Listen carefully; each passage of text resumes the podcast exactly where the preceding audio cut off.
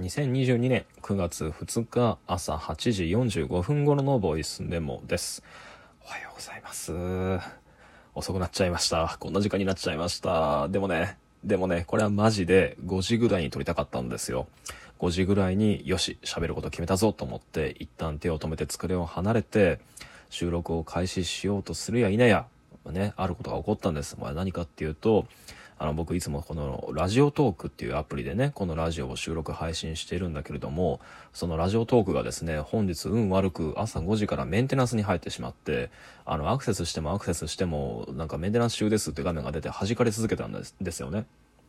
で、結局その、その画面が解けてちゃんとログインできたのが朝7時過ぎで、で、その時にはもう同居人のイマムも起きてきて、まあ仕事の準備を始めたので、じゃあもうおとなしくしとこうと、まあ横でその眠い目をこすりながら、もうポツポツ、もうさすがに作業効率は悪くなりましたけどね、あの、仕事を進めて、で、彼女が出て行ってそれを見送った後にまた家に帰ってきて、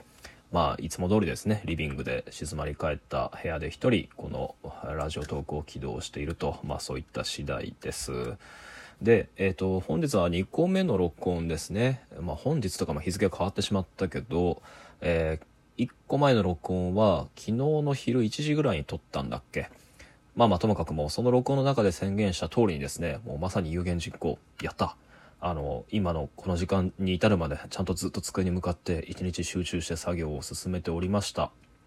でね、ここ数年でひょっとしたら一番かっていうぐらいね、すごい集中できた日でしたね。14、5時間ぐらいずっとパソコンに向かって、まあ、読書しつつ、なんか手を進めていたんですが、まあ、ものすごいいろいろ進みました。うん。一番手応えがあります。っていうか、最近怖いですね。あのか、怖いぐらいですよ。あの、2日3日とこういう、こう、過集中もそうですね。もはや過集中と言ってもいいけど、なんかそういうゾーンに入った、なんか時間が一瞬にして過ぎるような時間感覚っていうのを毎日味わってるんですが、なんか、この期間中にいいものを仕上げておかないと、後で絶対後悔するだろうなという切迫感でね、あの、毎日、こう、未来の自分のために、あの、手を動かしてますね。いいものできるといいなで、他方でね、なんかこんな調子いい日が続くと、その先に、なんだろう、スーパーサイジン3になった後の悟空とか、なんか、まあそういうバックラッシュ的なやつ、うんなんかこう、どっかで削り取られるような日々がまた来るんだろうかっていう、ちょっと怯えもあり、でも他方で、34歳になって俺の何かが覚醒してバイオリズムは変わってしまったんだっていう楽天的ななんかそういう希望的観測もあり、まあそういった淡い不安と希望の間を行ったり来たりしながらも、あの手を進めていましたね。いや、本当に集中してたのかよって思われそうだけど、いや、えそれは集中できてるんですよ。不思議なもんです。で、えーっと、まあ、ともかくもう前回の録音は起きて一発目にとってぼやぼやっとした頭で、えーっと、もう一本目の録音は、まあなんか起きて集中してパキッとした頭でっていう対比関係を作る録音を撮ろうと思っていたんですけど、てか以前もそんなことをしてたような気がしますね。えーそしてその時と同じですが、今回も結局は、まさすがに集中力切れてヘロヘロで眠くて仕方ない頭で撮ってるので、あの、なんかこう起きたばっかりと、えー寝る前の2つのぼやぼやが並んだだけのちょっとしょぼい録音になっちゃいました。申し訳ない。まあなんかそんな内容になると思います。なんかいつぞやね、いつかまた、なんか第一シーズンとか、なんか40回、50回の頃みたいなパキパキっとした、なんか手応えのある録音も撮りたいですね。なんかそういう体にも戻っていくといいなと思います。まあまあともかくも。じゃあ今日は何話すのかっていうと、えーそうだな。あの、二つの話題をつなげて喋れたらいいなと思います。わからないけども。まあ、ともかくも話題は報道についてです。で、まあ、すごいラフな話なんですですけどね。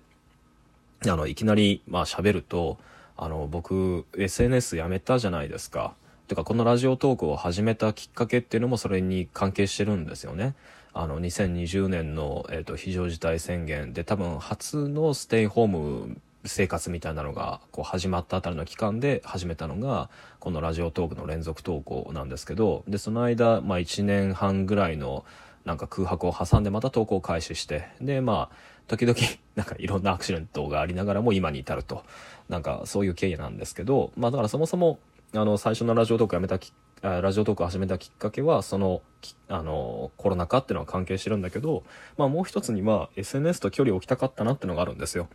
あの多分もうコロナになって以降も特にその傾向は加速してると今となっては思えるんだけどあのまあともかくもあの特定の人間関係と利害関係をあるいは告発あるいは揶揄し合うといったとても悪い意味で各業界が各業界の超具体的なこと、もう繰り返し言いますが悪い意味で具体的なことっていうのをまあそうですね表現ではなく報道し合うようななもうただそれだけのなんだろうなその各業界頼りみたいなものがあのすごく攻撃的な言葉で書かれるだけっていう日々に結構うんざりしてたのでもうもはやその後半で何か一般的な傾向っていうのを各専門分野のあるいは各なんだろうな実験的創作の間に立ち会われてくる抽象的な傾向っていうのを汲み取っていくのにとっても刺激的なメディアだと思ってた SNS の数々っていうのが悪い意味で具体的にそしてこう辺境のジャーナリズムっていうものにしかも悪い意味のジャーナリズムですね。出していったのに耐えきれなくなってまあ要はもう話を戻すとそういった SNS の環境から身を離したくてこのラジオトークっていう場に閉じこもることにしたんですね。でその辞めて1年目はですねあの、まあ、結構苦労したんですよ。まあ別にその苦労は今も変わってないけど、まあ要はそのなんだかんだで、それまでの僕っていうのは、その仕事仲間や、で、あるいは友人も含めて、あの、作ってきた人間関係ってほとんど SNS がきっかけだったから、あの、その人たちと久々に再会したりだとか、あるいはこう、連絡を、心配されて連絡をもらった時に、なんで SNS いなくなったのとか、あるいはその、SNS やめたことについては、まあ、知らなくてももしくは触れられなくても話題がやっぱり SNS の何かっていうものを出発点とするほかない。でとかそもそもそれまでの自分にはそういうことでしかなんかこう世間話っていうものをの土台を作るってことができてなかったんだなってことを痛感させられたのがその1年目で、まあ、つまりこう出会う人出会う人に対して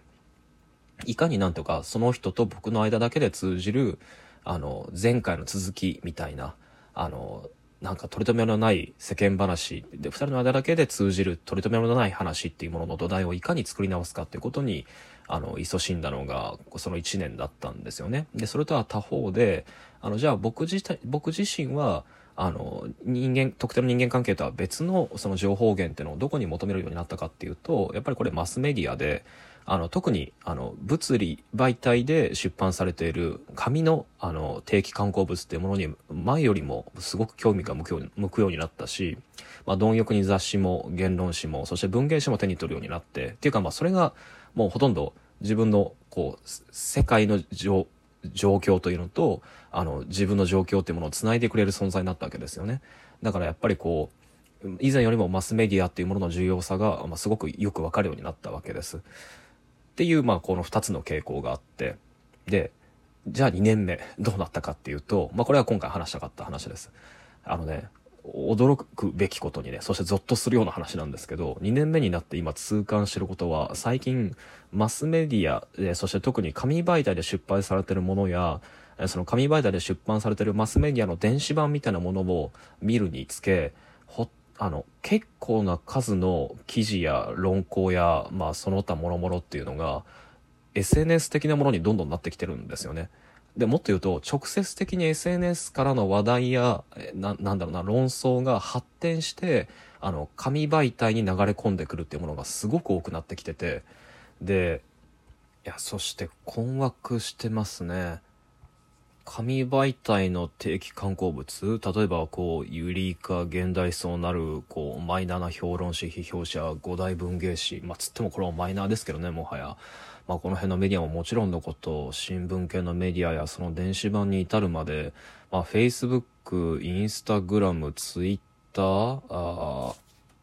まあ、あるいは YouTube とかの、まあ、とあるインフルエンサーなり、まあ、有名人の問題発言を鍵括弧に入れて紹介して、まあ、これは問題だ。この発言が波紋を呼んでいる。で、このように反論した論者がいる。あるいは、まあ、筆者はそ、それによって傷ついた、まあ、とうとう、この、なんていうかな、一時的な報道なのか、それとも二次的な論説なのか、あえてわからなくしてるような、なんか書きぶりと、なんかこう、記事のフォーマット、もう論論説のフォーマットの形って、まあもう言わずもがなだけどめっちゃ SNS 的ですごい既視感あるわけですよ。で、まあもう滑稽の話だけれども、せっかく そういうものから目を離して広範な話題、あの、普通の話題をめ、あの、普通の話題に目を配るために、なんだろうな、こう広いメディアに、つまり外のメディアに目を向けたのにもかかわらず、そのメディア自体が、まあそういう SNS 的投稿、まあまさに投稿ですよね。の場所になってしまったので、翻って SNS を覗き見ることになり、するとどうなるかっていうと、当たり前だけれども、あの、その、なんだろうな、あの、さっき目にしたような記事で書かれている情報っていうのがすごく断片的であることっていうのがわかるわけですよね。で、あの、前後の文脈があって、またメタコメンタリーにつくメタコメンタリーの複雑な文脈が後ろにあって、でも、追えば追うほど知るのは、やっぱり具体的な人間関係と、その後ろにある利害関係の組織的構造みたいなものにだけ詳しくなって持ち、それだけを持ち帰って、あの、外に出るっていうことの繰り返しで、わあなんかすごく憂鬱な気持ちになるわけです。各メディアには各メディア固有の読者がいて、であるからこそそのメディアは、そのメディアのこれまで扱ってきた文脈でのみ自立しうる歴史や、問題関心ってのを、その蓄積させていかなきゃいけないっていう、まあ、当たり前の話ですよね。メディアにはそのメディア自体の固有の文脈、時間が流れているっていうことの前提。で、それを一緒に生きてる読者がいるっていう、もうこの最低限の前提っていうものも、もはや放棄されつつあるんだなってことを、まあ、最近身に染みて思いますね。報道と論説っていうのを未文化にするような、ああいった引用リツイート的なメディアの扱い方っていうものが、もし普遍的になれば、まあ、取材も分析も、まだ共に金繰り捨てて、まあ、動員の正義だけが残るような、まあ、そういう味びらみたいな文章ってのが、まあ、そこかしこに乗るようになるんでしょうし、まあ、その中心的な主戦場は SNS になるんでしょうね。だったら、そんな情報環境の中で、本当にひょっとしたら解かなきゃいけないのは、皆が表現者の中で解く、まあ、創作の可能性はもちろんのこと、まあ、それ以上に報道の倫理なんじゃないかと。